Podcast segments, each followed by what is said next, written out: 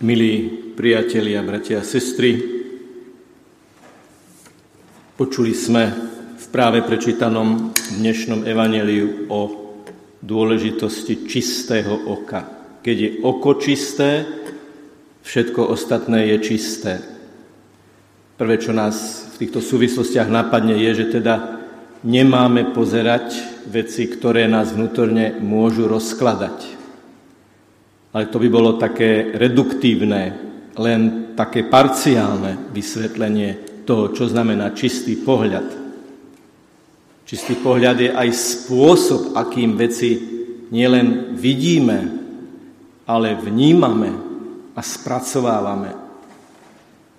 Aj v Evangeliu, o ktorom rozímame niekoľko týždňov, sa vyskytuje slovo oči, a síce, že otvorili sa im oči. A oni zrazu mali čistý pohľad, lebo rozpoznali toho, ktorého dlhé kilometre tej cesty nevideli. Pokračujeme na našej ceste do Emaus stále s nastavením, že je to aj o nás a pre nás. Vošiel teda a zostal s nimi. Hneď potom, ako mu povedali, pane, zostaň s nami, lebo sa zvečerieva. Keď sedel s nimi pri stole, lámal chlieb, dával im ho, dobrorečil a v tom sa im otvorili oči a spoznali ho. Vošiel, zostal, sedel s nimi pri stole. To sú rôzne fázy hĺbky spočinutia s druhým človekom. Vošiel, teda prijal pozvanie a zostal. Exegeti hovoria, že v tom slove zostal, e, možno by sme to ešte presnejšie, výstižnejšie mohli nazvať slovom zotrval Zostať je také neutrálnejšie ako zotrvať, teda byť tam sústredený ako, ako dar pre niekoho. A keď sedel s nimi pri stole, nejde tu len o opísanie nábytku a nejde tu ani o hru s našou fantáziou, aby sme si to tak vedeli trošku lepšie predstaviť, ale stôl tu zohráva veľmi dôležitú úlohu, lebo sedieť pri stole v tej dobe, aj v dnešnej dobe, je, tak povediac, najvyššou formou vytvorenia spoločenstva. S trochou humoru si spomínam na eh, jeden taký ironický aforizmus o televízii, že televízii sa podarilo vytvoriť z rodinného kruhu rodinný polkruh ale stolu sa vždy darí vytvoriť, aj keď je tam ten rodinný polkruh, napokon predsa len rodinný kruh. Ľudia, ktorí sú pri stole, sedia, ľudia, ktorí sú pri stole, sa na seba pozerajú a ľudia, ktorí sú pri stole a súčasťou toho je stolovanie, stôl je premietnutý do činnosti pokrmu, ktorý si vzájomne dávame. Ježiš zostal, zotrval, prijal pozvanie a vytvoril vlastne ako keby dokonalú odpoveď na formuláciu pozvania. Oni sa strácajú, vzdialujú sa od spoločenstva, vzdialujú sa jeden od druhého a vzdialujú sa sami od seba, vo vnútri, vo svojej identite a Ježiš vytvára z nich spoločenstvo okolo stola. Hľadia na seba, vzniká stôl komunikácie a spočinutia. Koľkokrát si najmä mladí ľudia hovoria, že poďme si niekam sadnúť. Raz, keď budú v budúcnosti o 100-200 rokov analyzovať spôsob nášho jazyka, možno sa trošku aj potrápia s tým, že čo tým mysleli tí ľudia v 20. 21. storočí, že poďme si niekam sadnúť. Kam? Čo? Čo sa stalo, že si idú práve sadnúť? A my to máme ako jednoducho ako idiom alebo ako ustálené slovné spojenie poďme byť spolu. Tam nejde o to, či sedíme alebo nesedíme. Tam ide o to, že sme spolu. Poďme si niekam sadnúť. Poďme na seba pozerať a poďme si urobiť jeden na druhého čas. Keď som bol na duchovných cvičeniach po 5 rokoch biskupskej služby, ktoré organizujú v Ríme a e, prednášatelia sú bratia jezuiti, mali sme jednu osobitnú prednášku o stole, o kultúre stolovania, o pripravenosti prijať pozvanie a pozývať. A dosť nám to zdôrazňovali. Prijímajte pozvanie ku stolu a pozývajte ku stolu. Vytvárajte spoločenstvo, pretože vo Svetom písme v Evangeliu sa zásadné veci stali pri stole. Opäť nie pri stole ako pri nábytku, ale pri stole ako, ako slove, ktoré vytvára a, a symbolizuje a vyjadruje spoločenstvo ľudí, ktorí majú na seba čas a pozerajú sa jeden na druhého. A tu sa vlastne už dostávame k tej druhej fáze stolovania.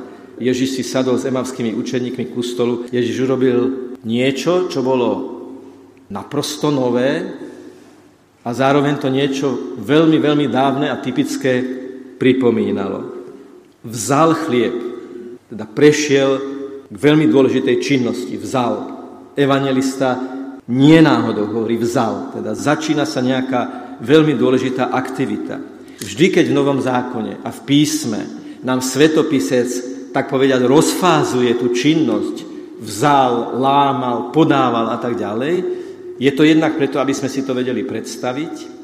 Vtedy ešte neboli obrazy, neboli filmy, neboli reprodukčné techniky, takže aj sa pracovalo s ľudskou predstavivosťou, ale najmä, najmä takéto podrobné rozpísanie, rozfázovanie, ako hovoria filmári, rozzáberovanie nejakej činnosti je o dôležitosti a slávnostnosti a vznešenosti toho počinu. Vzal chlieb a dobrorečil. To znamená, sedia pri stole, pozerajú sa na seba a Ježiš nastavuje tú vertikálu. My a Boh, ja, Boží syn a otec, ktorému dobrorečím. Možno máte aj vy tú skúsenosť, že pomodliť sa pred jedlom, jednoduchá vec, pomodliť sa pred jedlom, dáva celému stravovaniu taký špeciálny, ani nemožno náboj, ale takú, takú veľmi špeciálnu atmosféru. Ideme si sadnúť, ideme sa hostiť, ideme si podávať jedlo, možno veľmi slávnostné a na chvíľočku sme mysleli na toho, bez ktorého by sme to všetko nemali. Som osobne presvedčený o tom, že modlitba pred jedlom je veľmi dôležitá aj pre trávenie, pretože modlitba človeku dáva vnútorný pokoj a teda modlitba pomáha aj určitému nadhľadu, odstupu a pokore, s ktorou jeme. A veľmi odporúčam v týchto dňoch, ale vôbec v poslednej dobe modliť sa aj za tých, ktorí nemajú jedlo. Je to aj veľmi výchovné pre deti, ale aj pre nás, Pane, ďakujeme Ti za tento pokrm a prosíme ťa, daj ho aj tým stá tisícom a miliónom ľudí vo svete, ktorí sú na ceste a nemajú čo jesť. Čiže Ježiš dobrorečil, oprel celú tú scénu o tú vertikálu. My a Boh, ja, Boží syn a otec, ku ktorému všetko dvíhame. Dvíhame Eucharistiu. A potom lámal. Lámal ten chlieb. Predstavte si, že by ste vošli do kuchyne a bol by tam krajec chleba. Čo z toho možno vyvodiť? Je tam krajec chleba, konštatujeme. Potom by ste vošli znovu a ten krajec chleba by bol nakrájaný na kúsky alebo rozlomený na polovicu. Je to to isté alebo nie je to to isté? Nie je to to isté, pretože niekto tam bol a z nejakého dôvodu ten chlieb rozdelil. Ježiš láme chlieb a už sa dostávame k tomu slovu v tom. To lámanie chleba, na to sa vzťahuje to slovo, ktoré oznie za chvíľu v tom. Ježiš berie chleb, láme ho, pričom lámanie chleba, etymologicky to slovo lámať, obsahuje aj motív obety, teda lámať a obetovať. To grécké slovo znie ako klomenon, možno vykladať aj, že lámal obetoval ten chlieb, dáva ten chlieb a podával im ho. To je vrcholná komunikácia. On im dáva niečo, na jedenie, on to drží v ruke a podáva, podáva to im. Keby som sa vás opýtal, v tomto počine, v tomto lámaní chleba, podávaní chleba a tým, čo Ježiš hovoril na ceste s emavskými učeníkmi, kde nájdeme jednoznačné preľnutie. Počnúc Mojžišom, vykladal im písma.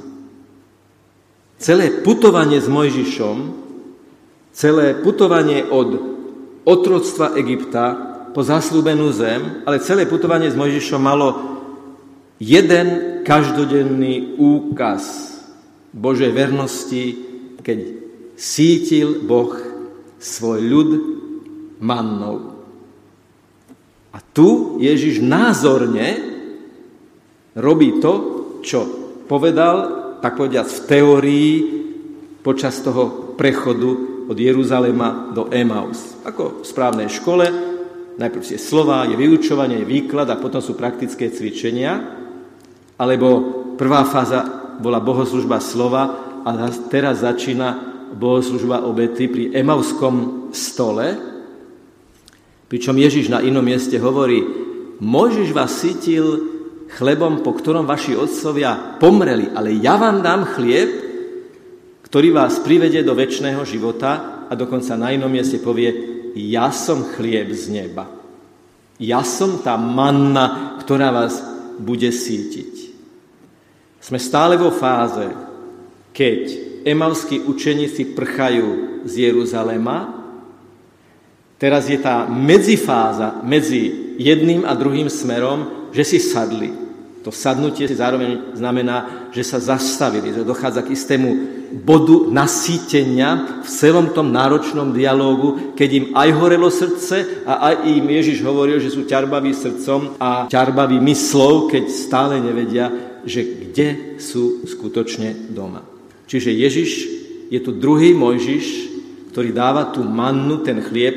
Myslím, že to bolo vo filme Osud človeka Sergeja Bondarčuka, kde ak si na to pamätáte, bola taká scéna, kde veľká skupina hladných chlapov mala jeden jediný krajec chleba a teraz čo s tým urobiť? Tak dať najstaršiemu, najmladšiemu, ten, ktorý má rodinu, ako to rozdeliť?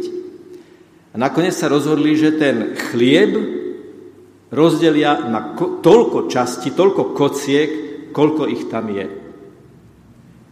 Ľudsky je to nelogické, pretože z niekoľkých gramov kocečky chleba sa nikto nenaje, ale v každom tom jednom chlebe bola naakumulovaná ochota toho druhého zrieť sa veľkej časti, uspokojiť sa s malou časťou. V tom kúsku chleba, navyše sa zdá, že sa režisérovi podarilo prepašovať do komunistického filmu Prosfory, pravoslávne, ktoré sa predkladajú pri oltári, teda kocky chleba, veľmi jednoznačne toto pripomínali. A jak si to oni postupne dávajú do úst, je to o tom, niečoho sa zriekli všetci a preto každý jeden má v tom kusku chleba čosi zo solidarity a ochoty deliť sa toho druhého. V oveľa vyššom meradle, v oveľa hĺbšom meradle teraz Ježiš láme chlieb a dáva ho a už sa blížime k tým ďalším slovám, v tom sa im otvorili oči a spoznali ho. Je to uzdravenie, ako keď Ježiš uzdravil toho slepého od narodenia, alebo Ježiš uzdravil slepého Bartimeja. Keď otvoril oči, prvé, čo videl, bol Ježiš. Tu je to naopak.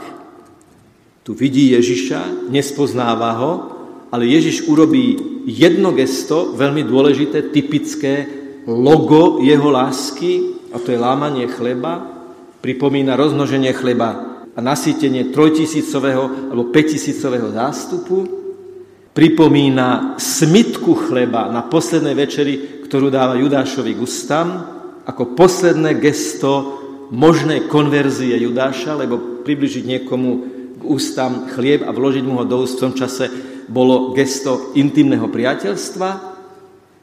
A zároveň samozrejme to pripomína nazývame to poslednou večerou, možno trošku nesprávne, pretože Ježiš na konci poslednej večere povedal, toto robte na moju pamiatku, takže ona nebola posledná, ale prvá večera svojho druhu a v tom sa im otvorili oči a spoznali Ježiša, ale potom sa stalo niečo, čo by sme asi najmenej čakali.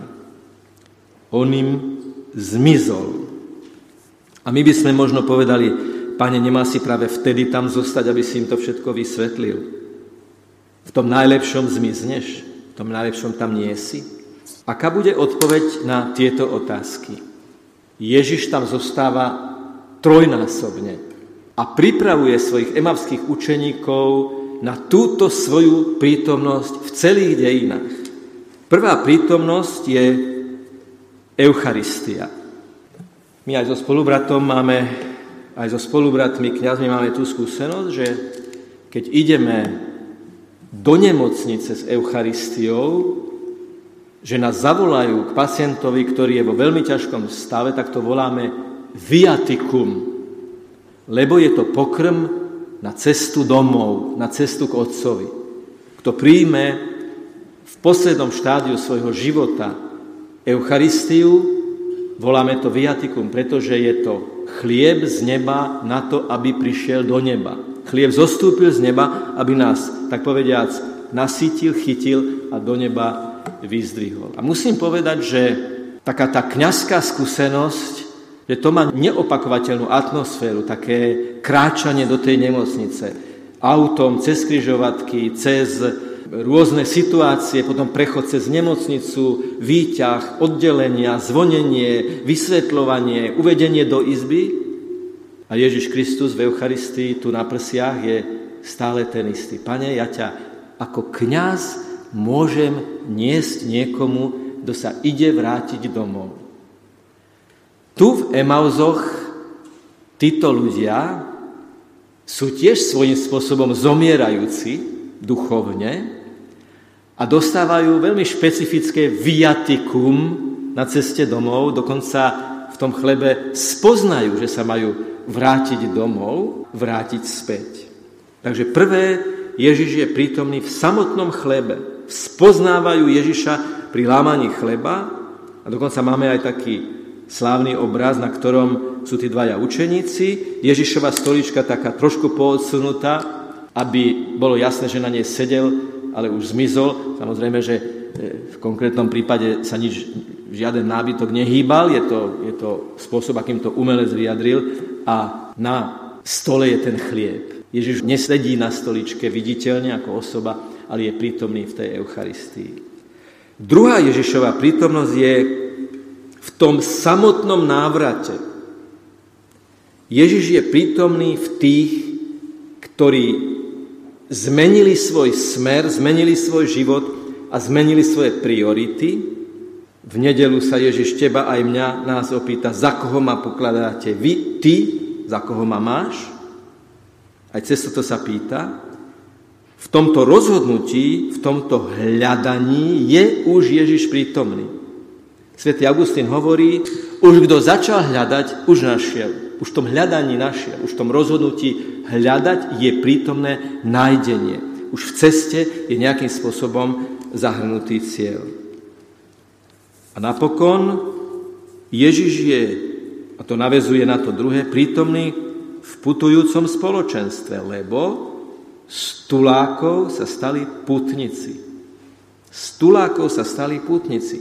Oni išli do tých Emaus, lebo tam možno mali nejakých príbuzných, lebo sa tam nejako usadia, ale nebol tam nejaký jadrný cieľ, bola to len uniková destinácia.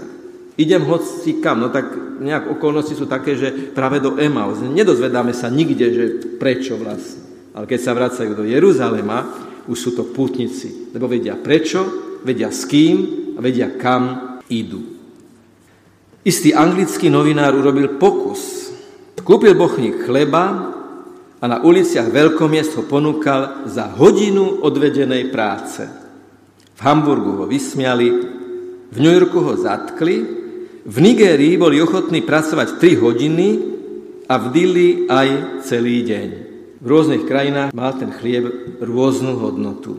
Pre nás má chlieb, ktorý nám ponúka Ježiš na celom svete, kdekoľvek, nekonečnú hodnotu a nejde o to, aby sme pracovali za ňou hodinu, alebo tri hodiny, alebo koľkokoľvek, ale, ale celý život. Celý život žijeme z Eucharistie a smerujeme k Eucharistii.